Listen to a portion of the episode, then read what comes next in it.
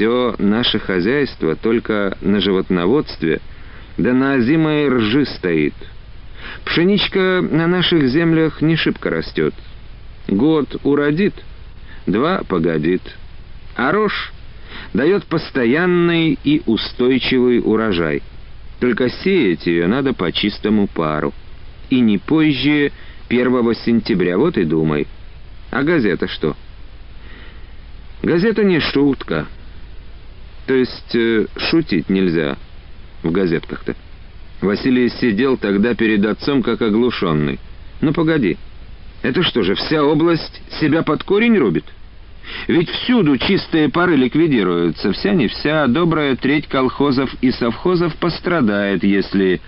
если председатели и директора в них такие же исполнительные, как Малыгин, не понимаю. Отец глядел на него холодно, с открытой неприязнью. Крестьянское дело, сын, непростое. Область наша большая, целое государство — южная часть увлажненная. Там можно и поджать при надобности чистые пары, хотя совсем ликвидировать их вряд ли следует. В центральных районах тоже влаги хватает. На востоке уже по суше. А мы на самом севере приткнулись, у нас совсем сухо. Потому и плохо растет пшеничка тут. Отец сделал паузу, и добавил с невеселой иронией, «Разве вот у нашего соседа Малыгина вырастет?» Василий немножко помолчал и спросил, «Ну хорошо, но Полипов-то сельское хозяйство знает хорошо. Он ведь старый партийный работник, именно что старый». С Полиповым дело особое. В области сокращают пары, разве он будет в стороне? Ему тоже свое место в сводке нужно, как... Отец на секунду-другую запнулся, ища дальнейших слов, как губернатору в церкви. От такого сравнения Василий даже растерялся, а отец продолжал. «Трудные наши земли, Василий. Климат еще труднее. Если бы не такие хозяева, как Савельев, давно голодали бы». Таких людей беречь надо, а ты его статьей по голове. Так недолго и намертво свалить, если бить раз за разом. Но почему же, папа, ты мне сразу всего этого не объяснил? Сразу? А ты сразу-то понял бы? Ты, кажется, Полипову в рот смотришь, веришь ему во всем, да, папа? Сказал честно Василий. Мне казалось, да и кажется, ну вот, усмехнулся отец. Что же тебе объяснять было? Ты сам убедись в его неправоте.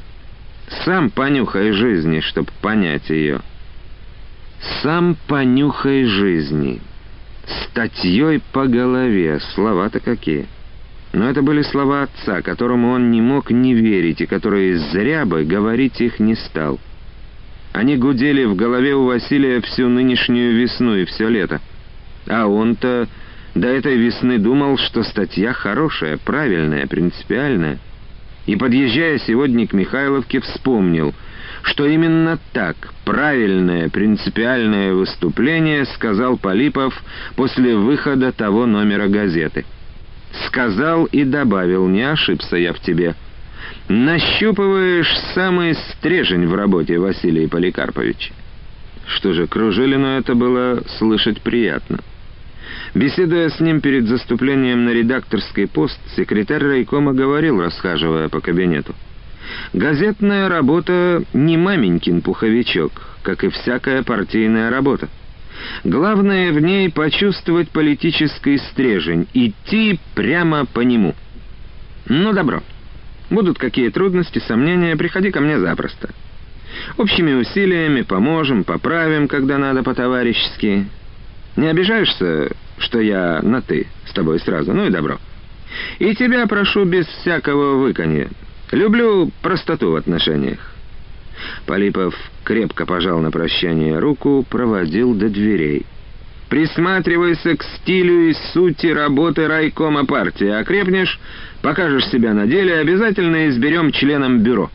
И вот теперь отец статьей по голове. Намертво свалить.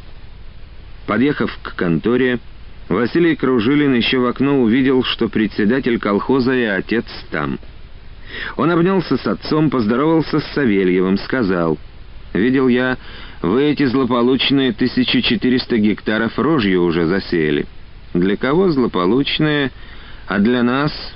Начал было Савельев хмуро, но Василий перебил его. «Иван Силантьевич, у меня достанет мужество публично извиниться перед тобой и перед всеми колхозниками, если статья действительно неправильная. Извиниться прямо в газете. Но давайте говорить спокойнее. Ну, давайте, усмехнулся Иван. Встал из-за стола, прошел в противоположный конец небольшого своего кабинета, сел на деревянный скрипучий диванчик. «Давай?»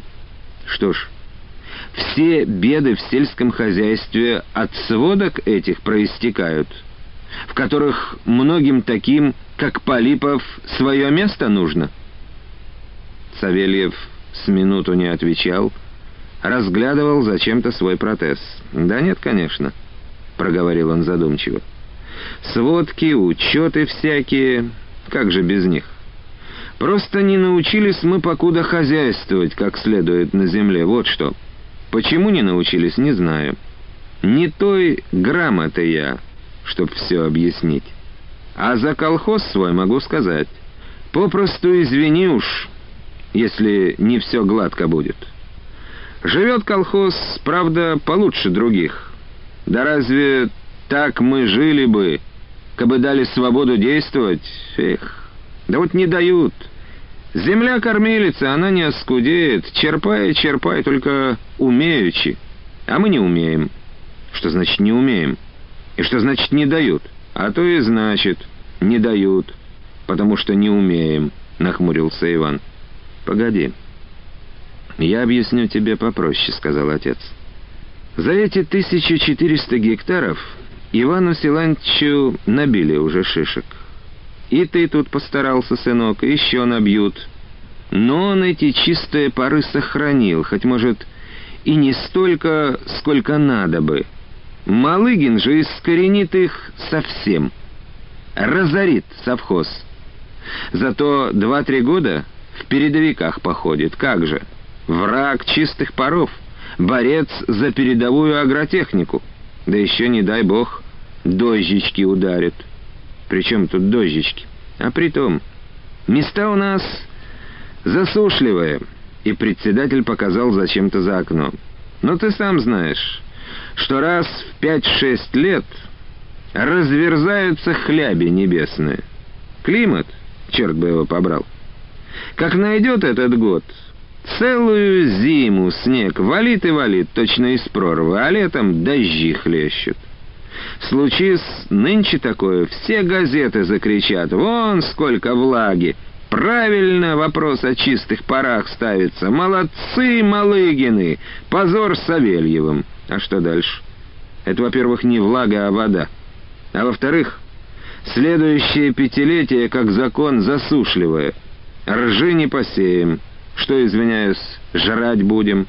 Так вот спрашиваю, умеем или не умеем хозяйствовать? Василий промолчал. Или вот еще пример. Сейчас Рязанская область гремит. За год чуть не в четверо увеличили там животноводству. Государству мясо сдают три годовых плана, так? Поликарп Кружилин поднял голову, поглядел на сына из-под лобья, спросил, чего же ты молчишь? Так или не так? — Василий только пожал плечами. По совести он недоверчиво относился к газетной шумихе, поднятой вокруг Рязанской области, но сказать об этом не решился. «А как вы сами относитесь к планам и достижениям рязанцев?» — глупо спросил он. Что вопрос глупый, Василий почувствовал сразу же. Он еще не договорил, а отец уже печально качнул головой. Отвернувшись, глухо сказал, назвав его по имени и отчеству. «Нет, Василий Поликарпович, не хватит, кажется, у тебя мужества извиниться перед ним. Да еще в газете. Пойдем, что ли, ко мне домой, чайку попьем». Василий безмолвно сидел перед ними. Перед своим отцом и председателем колхоза, будто не ответивший простенького урока школьник перед учителями. Он не знал, как выйти из неловкого положения, в которое он попал из-за своего вопроса. Видите ли, но Савельев пожалел его и заговорил сам. «Видишь ли...» — повторил он его слова. «К ихним планам мы в конкретности я относимся и так и сяк. Я там не был. Тамошних условий и положения не знаю. Может быть, надо им в ноги кланяться, если... если научились так хозяйствовать. Но ведь погляди, что получается. Наша область тоже нынче взяла два годовых плана по мясу. План разверстали по районам, районы по колхозам и совхозам. И теперь нас заставляют сдать три годовых плана. Три. У вас, говорят, животноводство сильное. Кому, как не красному партизану, пример показать? Ты понимаешь, Василий Поликарпович, что это значит? Где у нас такие возможности? За область опять же не знаю. А нам тот план гроб с крышкой. Коров, что ли, вырубать? Голос Савельева все креп, наливая злостью. Можно, конечно, и коров. Можно весь молодняк на мясокомбинат отправить. Таким образом, можно пять планов выполнить в один год, можно и шесть, а потом по миру. Это как, умеем или не умеем хозяйствовать? Насколько я знаю, вы не соглашаетесь пока даже и на два плана, сказал отец. Он не соглашается, а ему выговор, резко проговорил отец. Станет еще сопротивляться. Полипов пригрозит партбилет отнять. Бывали такие случаи, сам знаешь. Вот и выходит, что не дают воли, не дают развернуться, сказал Савельев ровным, немного усталым голосом. Не знаю, сколько с нас мяса нынче возьмут. Ежели в самом деле три годовых плана, на шесть лет вперед животноводство наше обескровят. А за эти шесть лет мы бы не шесть, а около десятка нынешних планов дали государству, ежели бы все нормально по-хозяйски шло. А так, на этих трех и засохнем. Вот и считай. Умеешь считать? Но, папа, Иван Силанович, вот бы Полипову и предложить так посчитать, а думаешь, не было предложено, обернулся отец. Ну и что? Эх, Савельев махнул рукой. Во всех этих мыслях у меня, может, не все правильно. Но ведь я попросту рассуждаю. Работал я год, работал, получил на трудодни столько-то. С месячишка-то я как бы мог погулять, попировать. Сам себе купец, да и только. Но ведь я помню целый год впереди. Его тоже надо мне жить с семьей, а Полипов, что он на вроде вот такого купца. Василий пожал плечами. «Смелые ты все-таки, Иван Силанович, выводы выводишь». Савельев устало вздохнул, вытер широкой ладонью лоб. «Ладно, поживем, увидим. Но мы с Иваном не выложим ему на стол все наше животноводство», — добавил отец. «Пусть хоть да ладно, хватит. Ночевать у меня будешь? Этой теплой сентябрьской ночью, когда Василий Кружилин ночевал у отца в Михайловке, из охотничьего ружья застрелился Максим Назаров.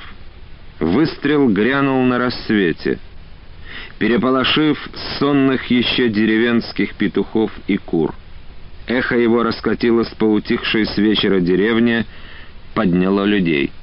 Застрелился он в дощатом пустом сеннике, куда отец и сын ушли еще с вечера. Максим, бывший бригадир штрафной роты Бухенвальда, сначала снял сапог с правой ноги, помотал ею, сбрасывая портянку, ружье поставил на землю, склонился над ним — Конец ствола сунул в рот, пальцем ноги прижал спусковой крючок. Получив от Максима письмо из тюрьмы, Назаров тут же запряг Мерина и погнал его в Шантару. «Ну, ты мне тут плел про Максима, растерялись, мол, в каком-то бою, а это...» И он показал Василию письмо, рассказывая все, всю страшную правду. Делать Василию было нечего. Вернувшись домой, Назаров долго столбом стоял среди комнаты, будто что вспоминая. Затем, волоча ноги, прошел в угол, где висела крохотная иконка, висела просто так, по обычаю, как висят они во многих деревенских домах, где давным-давно нет никаких верующих. Панкрат долго смотрел на эту потемневшую иконку, на которой Георгий Победоносец непомерно длинным и тонким копьем поражал змея, поднял руку и медленно перекрестился. На кровати, заходясь в рыданиях, лежала старая жена Панкрата, Екатерина Ефимовна. Он шагнул к ней, сел на кровать, положил руку на дергающееся плечо жены. «Ничего, мать, сколь отмеренно поживем еще на родимой землице, будем жить и ждать». «Господи!» «Да чего же теперь ждать?» — воскликнула она. «А не объявится ли он, христопродавец? Я в глаза его гляну, а тогда уж и помирать буду». Он, говоря это, смотрел на жену, но не видел ее. Так он, Панкрат Григорьевич Назаров, и прожил эти годы, никого не видя будто. Нет, он людей не сторонился. Был всегда среди них, работал. Сперва заведовал конюшней, после — кладовщиком. Во время уборок хозяйствовал на таках, а когда силы стали совсем уходить, попросился у Ивана Савельева дневным сторожем на колхозные огороды. Но никогда, ни при каких обстоятельствах его обычно плотно сомкнутые губы не трогала даже тень улыбки — он забыл, что это такое, и при встречах с людьми, при любом разговоре с кем бы то ни было, в замерзших его глазах никогда ничего не отражалось. Лишь неделю назад, когда объявился Максим, в глазах его на секунду взметнулся живой огонек и тут же растаял.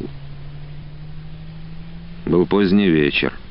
Максим, видимо, специально выбрал такое время, чтобы проскользнуть к своему дому незамеченным, во мраке. «Отец!» — воскликнул он, войдя в дом, и упал к его ногам. Был Максим тощ, давно не брит, одет в старенький ватник и растоптанные сапоги, в руках у него была грязная, как у странника, котомка. Когда он упал к ногам Панкрата Григорьевича, котомка эта откатилась на середину избы. «Дождался я тебя, сынок», — проговорил Назаров, глядя в заросший затылок сына. «Ну, встань, я тебе в глаза погляжу. Затылок-то вижу». Максим поднялся, глянул в отцовские мертвые глаза сделал несколько шагов назад. «А Васька Кружилин вернулся», — проговорил Панкрат. «Васька?» — простонал Максим. «Да откуда же?» «Сбежал все-таки. Сумел». «А спроси у него. Редактором газеты в Шантаре работает». Отец сидел на низенькой кровати. За его спиной на стенке, закрытой самодельным ковриком, висело охотничье ружье. Максим некоторое время постоял окаменевший, увидел свою котомку, поднял ее, положил на стол. «Ну что ж, отец», — вздохнул он, — «а я вот не смог вынести, отец. В аду, наверное, легче. Зато отсидел, тюрьмой искупил». По амнистии вот вышел. Ну как вы тут? Мать где?» «На том свете, сынок. Туда она и перебралась. Узнала о тебе и как свечка стаяла. А я вот тебя дожидался». Максим сел за стол, поставил на него локти, зажал ладонями голову. Сидел так долго-долго погруженный в тяжкую думу.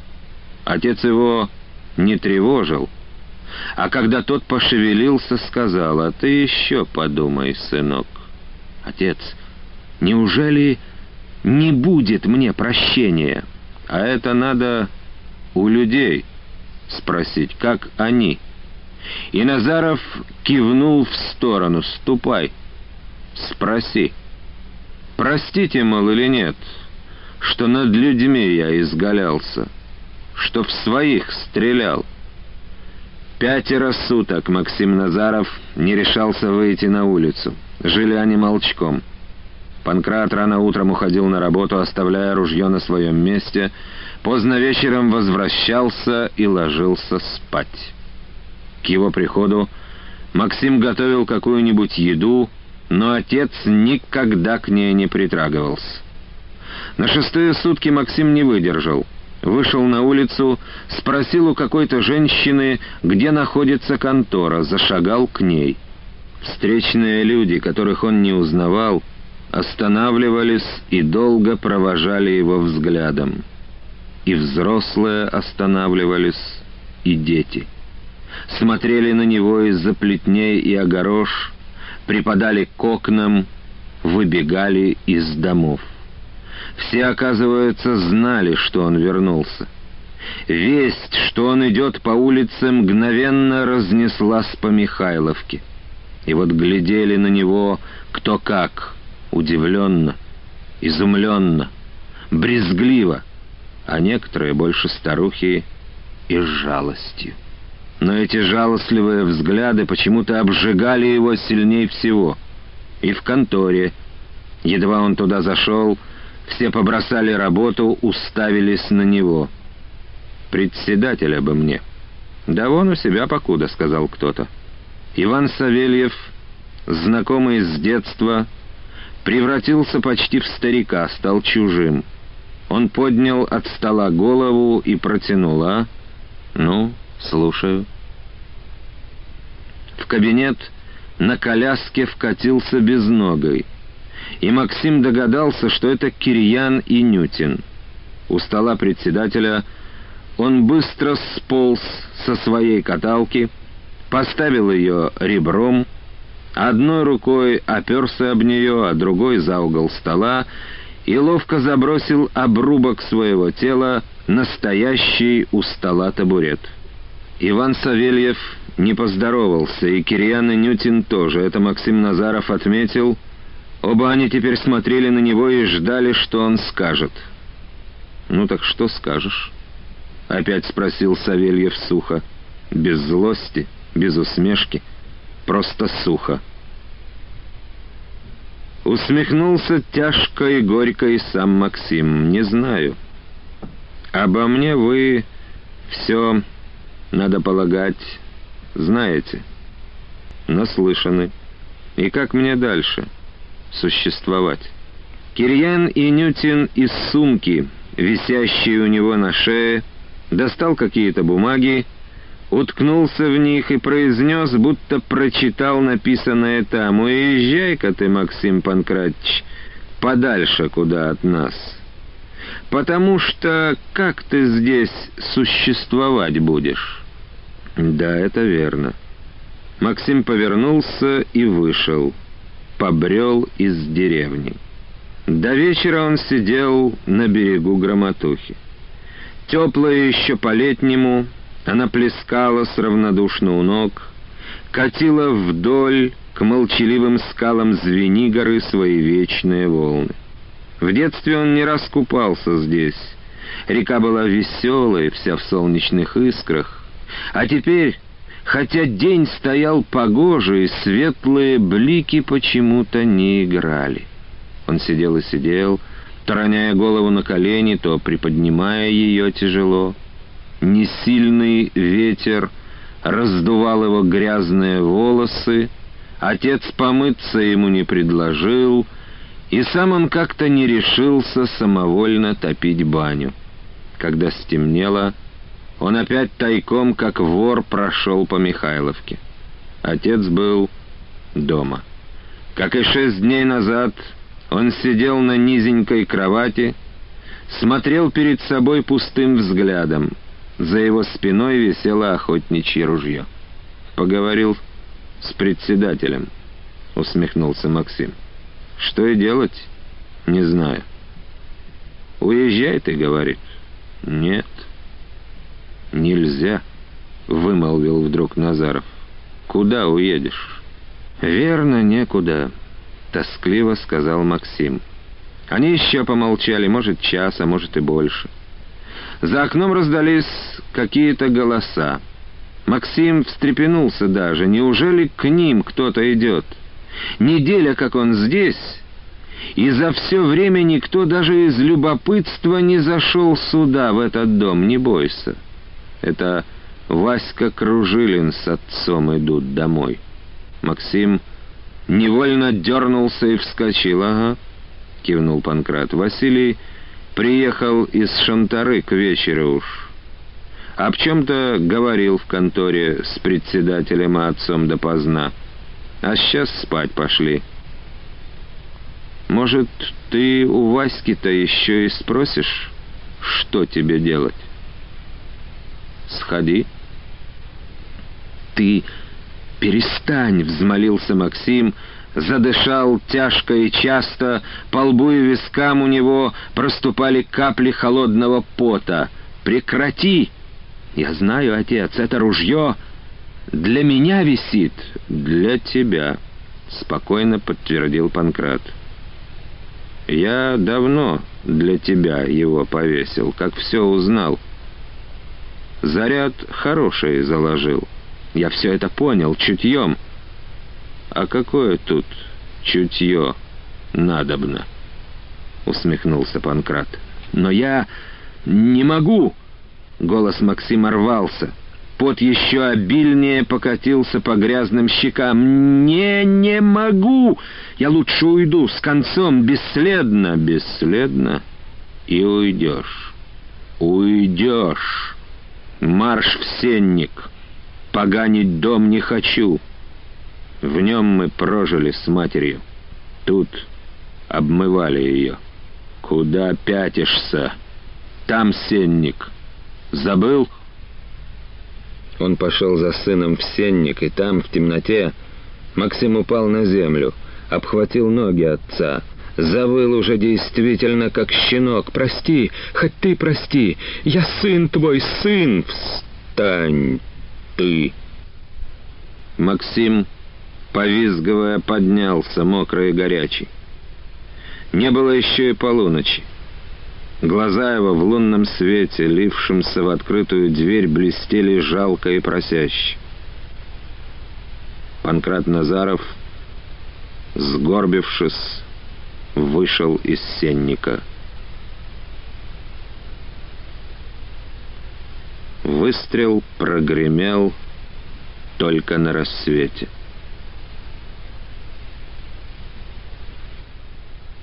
По русскому обычаю покойников хоронят не раньше, чем через два дня на третий. Панкрат зарыл сына в этот же день. Именно зарыл. Он так и сказал сбежавшимся на выстрел. К полдню зарыть надо обвел собравшихся колхозников своим тусклым взглядом, остановил его на Владимире Савельеве. «Ты, Володьша, попроси кого еще, да выкопайте ямку где-нибудь. На погосте не надо, нечего поганить. Где-нибудь в сторонке выройте, в волчьем овраге вон». «Ладно», — сказал Владимир. Рядом стояла его жена Антонина, брюхатая уже в четвертый раз. Зажав рот, чтобы не закричать, глядела дико на маленькое скрюченное тело, валявшееся на земляном полу сенника, а другой держалась за плечо мужа. Среди других, сбежавшихся в сенник Назарова, были и Анна, и Анфиса, и председатель колхоза Иван Савельев. Никто ничего не говорил. Стояли все суровые, и молчаливое. Позже других подошел Кружилин с сыном. Перед Василием люди расступились, пропуская его к трупу. Василий глянул, губы его тронула странная какая-то усмешка. Руку, искусанную в Ламсдорфе овчарками, он засунул глубоко в карман. Потом он среди общей тишины произнес негромко. На воротах немецкого концлагеря, где мы сидели с ним, было написано «Каждому свое» железными буквами. Он проговорил это, и опять установилось гнетущее всех безмолвие, пока не всхлипнула вдруг Анна. Она тут же придушила этот свой всхлип платком, нагнула голову, пошла, побежала из сенника. Перед ней тоже расступились, как перед Василием, по этому проходу за Анной кинулась Анфиса, догнала ее уже за подворьем Назарова. Пошла рядом, говоря, «Чего ты, Анна? Будет. Пущай. Каждому свое это всегда так. Черт с ним, с собакой». Говоря так, неумело успокаивая Анну, никакого имени Анфиса не назвала. Когда взошло солнце, Панкрат Назаров начал из неоструганных досок сколачивать гроб. Стук его молотка разносился по всей деревне. «Обмыть, что ли, хоть?» — сказала сердобольная Дашутка, дочь Ивана, которой отец приказал быть безотлучно при Панкрате. «Обойдется», — сказал Назаров угрюмо. С помощью объявившегося к обеду в Михайловке Николая Инютина и Даши он положил в гроб сына, бросил туда же ватник, в котором он пришел к нему, и его рваную котомку намертво заколотил гвоздями крышку. Перед тем, как сколачивать гроб, он попросил всех, кроме Даши и Николая Инютина, со двора его уйти, а теперь и их, чтобы они не вздумали идти за гробом, отправил прочь. Он проявлял строгость до конца. Все это понимали.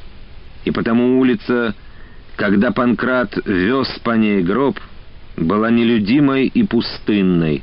Навстречу не попалось ни одного человека. Возле готовой могилы сидел Владимир Савельев и курил. Затем подошли Николай с Дашей. Они вчетвером сняли гроб, опустили его в могилу, и Нютин и Савельев принялись ее зарывать, а Даша и сам Назаров молча стояли и глядели на это. Когда все было кончено, Назаров велел отвезти лошадь на конюшню, всем уйти, а его оставить здесь одного. «Чего вам здесь, Панкрат Григорьевич?» — сказала Даша. «Идемте». «Ступайте», — сказал. Резко бросил Панкрат. «Чего меня сторожить?» «Сторожи, не сторожи, помру. Пузырьки твои, вон в сумке-то, не вижу, что ли? Не помогут уж». Проговорив это, он подождал, пока Владимир Савельев тронул лошадь и опустился на землю. «Дядя Панкрат», — умоляюще попросила Даша. «Встаньте, земля холодная, нельзя вам?» «Нельзя», — проговорил Панкрат согласно, и в голосе его не было уже ни злости, ни упрямства. «А вы женитесь, ребятки, а? Вон Володька-то, а? Молоток. Опять бабу забрюхатил. Пущай люди рождаются». Слова его были неожиданны здесь, в этом месте и в это время. «Да что вы, дядя Панкрат!» — сказала Даша, покраснев. «Ничего». «Да отойдите вы хоть в сторонку. Он все же сыном мне был. Посижу с ним. Вы не мешайте. Недолго я». Подчиняясь ему, Николай и Даша отошли за кустарники, росшие по оврагу. День разгорался светлый и теплый. Николай снял пиджак, бросил на землю, и они сели на него. Николай ушел 31 год. А она была юная, потому слова Назарова смутили Дашу. Румянец еще горел на ее полных щеках, делая ее еще моложе. Друг на друга они не смотрели. «Даша», — неожиданно проговорил Николай, — «правда. Давай поженимся». «Ты что?»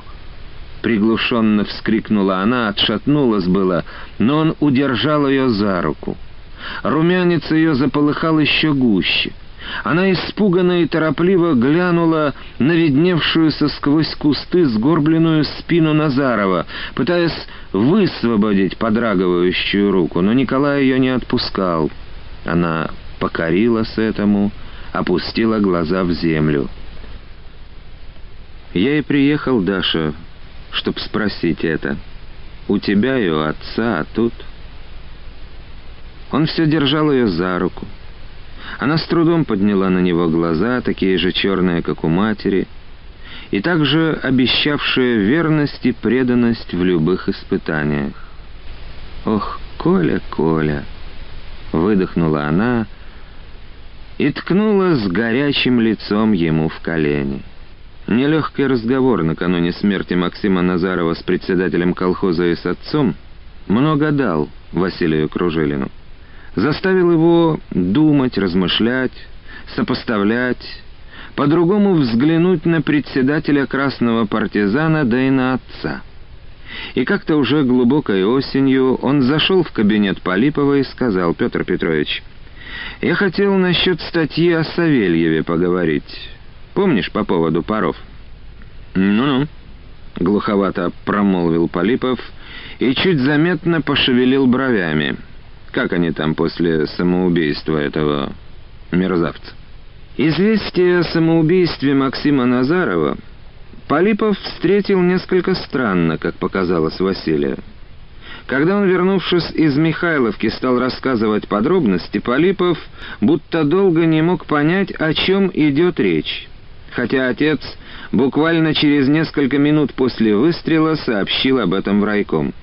Потом на лице его проявилась какая-то кисло-жалкая усмешка. Губы выгнулись скобкой вниз, уши загорелись. Ужасно, ужасно. «Подумать только, что бывает», — проговорил он, сипло отворачиваясь. Но когда вновь повернулся к Василию, на лице не было этой кислой усмешки, оно было жестким, холодным, и он проговорил пустым, без всяких эмоций голосом непонятное. Впрочем, что удивляться. Сам Назаров сюрпризы постоянно подносил, и вот сын. Твой отец лишь очень ценил его. Кого? Не понял тогда Василий, но Полипов ничего объяснять больше не стал. Как они там, не знаю. — ответил сейчас Василий. «И живут чего же?» «Ну так что ты насчет этой статьи?» «Я вот беседовал недавно с Иваном Савельевым и с секретарем парторганизации колхоза. Отца по фамилии он не назвал. И мне показалось, что их доводы так ясно», — перебил Полипов. «Их доводы...» Секретарь райкома по-особому враждебно произнес это слово «я знаю». Полипов по привычке вышел из-за стола, прошелся по кабинету и вдруг неожиданно, ну а доводы партии... Василий Кружилин сразу не нашелся, что ответить. Да Полипов ему и не дал отвечать. «По-твоему, правы Савельев с твоим отцом, а не мы? Не райком партии. Как же так, Василий Поликарпович?» Ты вроде производил на меня впечатление более, более зрелого человека, и вот тена. Ты, кажется, совсем зеленый?» Полипов развел руками, вздохнул. «И хотя это вот тена, ты, кажется, совсем зеленый, было произнесено мягким, даже участливым тоном, Кружилину стало не по себе». Полипов заметил это. «Ну чего, скис? Ты что же, привык себе работников выбирать, как арбузы на рынке, то есть?» Не понял Полипов. «Тогда надо было постучать пальцем об мой лоб». Опытный арбузник, говорят, сразу определяет зрелость. Послушай, — начал багроветь Полипов. «Я никогда и нигде не утверждал и не буду утверждать, что я зрелый, особенно сейчас. Сельское хозяйство знаю пока плохо. Когда писал статью о Савельеве, казалось, что я прав. А сейчас возникли сомнения. Вот я и пришел посоветоваться. Ты сам просил когда-то». «Я тебе и разъясняю. Партия. Причем тут партия? Что? Что?» Полипов замер на две-три секунды, словно бы окаменев в недоумении. Тут конкретный производственный вопрос, который можно с пользой решить только в том случае, если учесть все местные условия. Этого, кстати, и партия настойчиво добивается. «Так», — сказал Полипов и прочно уселся за свой стол. «А мы, значит, не учитываем эти местные условия. Мне кажется, не учитываем». Полипов сидел неподвижно. Зазвонил телефон. Он звонил долго, но Полипов так и не взял трубку. «Так», — снова произнес он наконец, — «не очень-то, как бы тебе сказать, чтобы снова не обиделся». Не очень гладко начинаешь свою редакторскую деятельность. Причем здесь Петр Петрович гладко, не гладко. Нет уж ты, подожди, не перебивай и Полипов негромко прихлопнул по столу ладонью. «Учись слушать старших товарищей. И по возрасту, и по партийному опыту. А то мы с тобой вообще ни о чем не договоримся. Вот что я скажу тебе, Василий Поликарпович. Ты не только сельское хозяйство, но и партийную работу плохо знаешь. И, как я сейчас убедился, недостаточно отчетливо понимаешь линию партии в сельском хозяйстве. Именно недостаточно отчетливо, повысил голос Полипов. Пусть тебя никакие формулировки не коробят. Мы тут дело делаем, нам некогда выбирать мягкие выраженницы. И ты не красная девица. Опять зазвонил телефон. Полипов раздраженно приподнял трубку и бросил ее на рычаги. А в этом конкретном вопросе главный стержень в чем? Вот посмотришь, не сладко будет жить Савельеву с Кружилиным. А Малыгина будем поддерживать. Я, область, все. А ты прислушивайся, приглядывайся, что будет происходить. И размышляй, делай выводы. Словом, учись. Насчет Савельева и Малыгина мне уже предсказывали, только разъяснили все с несколько другой стороны. Что разъяснили? А почему оно так произойдет с ними? «Туманно выражаешься», — пожал плечами Полипов, так и не поняв, а скорее всего сделав вид, что не понял, о чем говорит редактор газеты. «Ну все, Василий Поликарпович. И мой дружеский совет тебе, только пойми его правильно». Не высказывай опрометчиво своих мнений, пока не изучишь сути дела, не поймешь самой сердцевины. Как это понять? Полипов глянул на левую покалеченную руку Василия, в которой он держал папиросу, и тут же мгновенно отвел глаза. «Я и говорю, правильно только пойми. Ты ведь свою жизнь, по сути дела, только начинаешь». До этого она у тебя была... Ужасно подумать, какой она у тебя была. Тяжелое, гнетущее чувство осталось у Василия Кружилина после этого разговора с Полиповым. «Да что же это за человек?» — раздумывал он. «Еще, кажется, пугает». «Ты свою жизнь, — сказал он, — только начинаешь, а до этого она была у тебя ужасной». Это что же он? На годы немецкого плена, что ли, намекает? Ну, здесь ты, Петр Петрович, не на того напал. Я и охранников с их собаками, эсэсовцев не боялся. Смерти своей никогда не страшился. А здесь ты хочешь меня запугать? А жизнь меж тем шла, и шла она в Шантарском районе именно так, как предсказывал Василию отец — с Иваном Силантьевичем Савельевым. И на будущий год оставили достаточно, разносили в пух и прах на всех пленумах, сессиях и всяких районных совещаниях.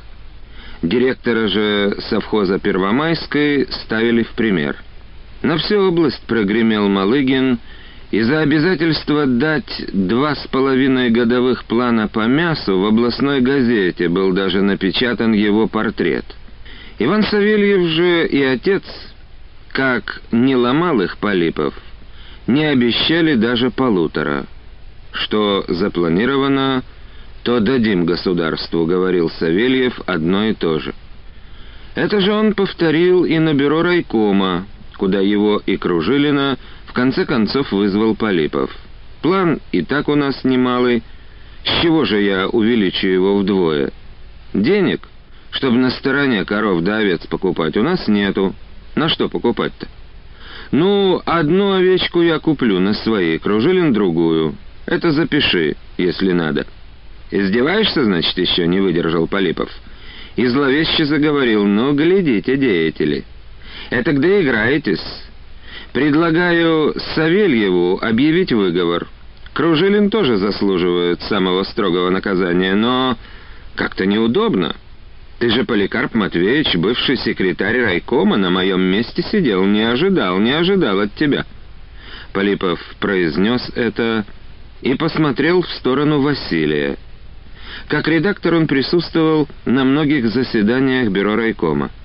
Иногда его приглашал сам Полипов. «Приходи, полезно поприсутствовать, приходи, полезно поучиться сути партийной работы», — переводил его слова Василий. Члены бюро покорно и единогласно проголосовали за предложение Полипова. «Эти главный стержень видят», — почему-то с горечью подумал Василий. Выходя из райкома, он услышал, как отец проговорил, нехорошо усмехаясь. «Вроде новый метод в партийном руководстве. Разделяй и властвуй». «Пожалуй, верно», — подумал Василий. А весной следующего 1958 года произошел такой случай. Иван Савельев решил потеснить немного пшеницу и побольше посеять кукурузы на силос. В колхозе выделили для этого хорошее поле, отлично прогреваемое солнцем, обильно удобрили почву.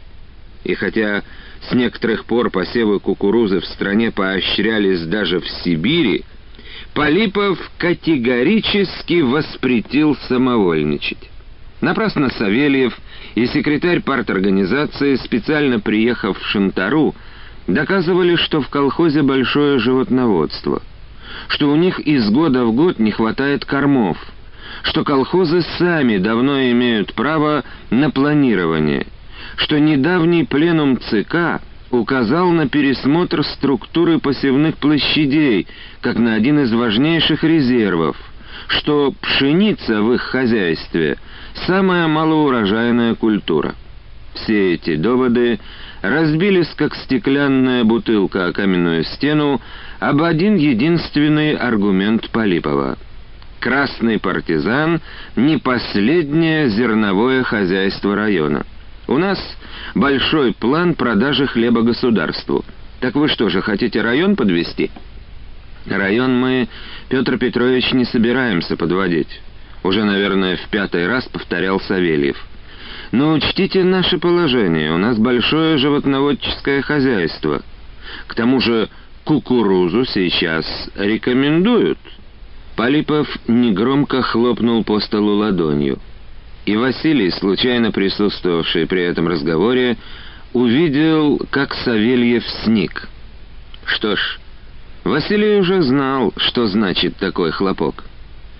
А Полипов, качнув коротко стриженной головой с крутым, без единой морщинки лбом, проговорил по своему обыкновению тихонько барабаня пальцами по зеленому сукну. «Простите, пожалуйста». Затем улыбка с его лица исчезла, оно стало ровным, как доска, непроницаемым. На нем так и не проступило ни одной властной черты. В голосе тоже не было слышно металла, хотя Полипов продолжал, но спекулировать партийными решениями мы никому не позволим. Мы не меньше вас разбираемся в этих решениях, не меньше понимаем роль кукурузы. но мы видим и понимаем еще общую и дальновидную стратегию партии по развитию и укреплению сельского хозяйства, по созданию изобилия продуктов питания для народа. И ты, Поликарп Матвеевич, уж должен бы понимать это и объяснять своему председателю. Вы тайгу в прошлом году начали корчевать отлично, поддерживаю. Сейте на этой земле кукурузу, а существующие площади под пшеницей не позволим сокращать, вы и так поклонники ржи. И здесь-то не выдержал отец. А интересно, кто хозяин нашей земли? Вы или все же мы? Может быть, подобных вопросов Полипову никто никогда не задавал, потому что он на мгновение даже перестал стучать пальцами по столу. «Позвольте». Вы понимаете, что говорите? И где? Кукурузу. Мы на том поле посеем, и все. Взмахнув рукой, отрубил отец. Полипов секунду-другую смотрел на него, потом перевел взгляд на Савельева. «Да, будем сеять», — ответил председатель на этот безмолвный вопрос. «Не можем мы иначе». «Вот как», — сухо уронил Полипов, — и повернулся к Василию. «Видал?» И снова к отцу. «Мы не простим такого. Такой партизанщины даже тебе, уважаемый Поликарп Матвеевич. А товарищу Савельеву это грозит... Чем это мне грозит, интересно?» — воскликнул Савельев, вставая. «Чем грозит? Ничем мне это не грозит. Мне ни чинов, ни портфелей не надо». Вот этими руками привык всякую работу делать. Вырос на земле, умру на земле, как Панкрат Назаров. Панкрат Григорьевич скончался недели через две после самоубийства сына. За эти две недели он никому не сказал и полслова. В деревне почти не жил — Целыми днями он сидел возле пригреваемой солнцем соломенной стены балагана на колхозном огороде, с которого убирали последние овощи, или, опираясь на костыль, ходил вокруг деревни молчаливо и неслышно. Иногда он где-нибудь останавливался, недвижно стоял час-другой, то глядя в землю себе под ноги, то бросая взгляды окрест. Постояв так, опять трогался с места, уходил иногда далеко, под самую Звенигору. Иван Савельев строго-настрого приказал дочери и врачу медпункта по-прежнему не упускать Назарова из вида, а колхозным ребятишкам попеременно следовать за ним, куда бы тот ни пошел. Школьники установили за ним дежурство. И однажды младший из детей Нютиных, десятилетний Кешка, пулей влетел в деревню. «Скорей! Дядь Панкрат помирает! Там, под Звенигорой! Шурка там с ним наш!» Когда Иван Савельев и Поликарп Кружилин подлетели на ходке, которым правил Кешка к Панкрату, тот был уже мертв. Он лежал на лугу близ громотухи, лицом вниз, лежал, раскинув руки, точно хотел обнять всю землю. Возле него сидел брат Кешки, тринадцатилетний Александр. Он и рассказал о последних минутах жизни Назарова. Шел он и шел, а мы следом. Он нас всегда видел и не оборачивался никогда. Гляжу, он припал к земле. Я Кешку мигом за вами, а сам к нему, дядь Панкрат, кричу. А он меня уж не видит и не слышит. Бормочет что-то. Что он бормотал? — спросил Иван. «Все до слова скажи». «Да я не разобрал всего-то. И не понять было. Разное он». «Прости, — говорит меня матушка». «Какая, думаю, матушка?» Потом догадался, про землю это он так. Может, говорит, я мало чего сделал для тебя. Да сколько сил было». «Ну, Назарова вы тут не к месту вспоминаете», — усмехнулся Полипов. «Жил на земле он. Все мы на земле живем». «Нет, к месту», — не вытерпел Кружилин. И заговорил, волнуясь, «все на земле, да иные на чужой будто». А это была его, Панкрата Григорьевича Назарова, земля. на которой он родился, жил, страдал и радовался, ненавидел и любил. Жил он здесь, а людям и дальше на ней жить. Жить и умереть так же, как он, потому что никакой другой земли для людей нет и не будет, и не нужно, чтоб другая была.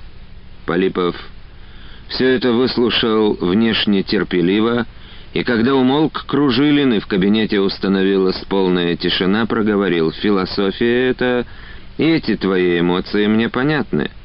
Но какое это имеет отношение к обсуждаемому вопросу? А самое прямое.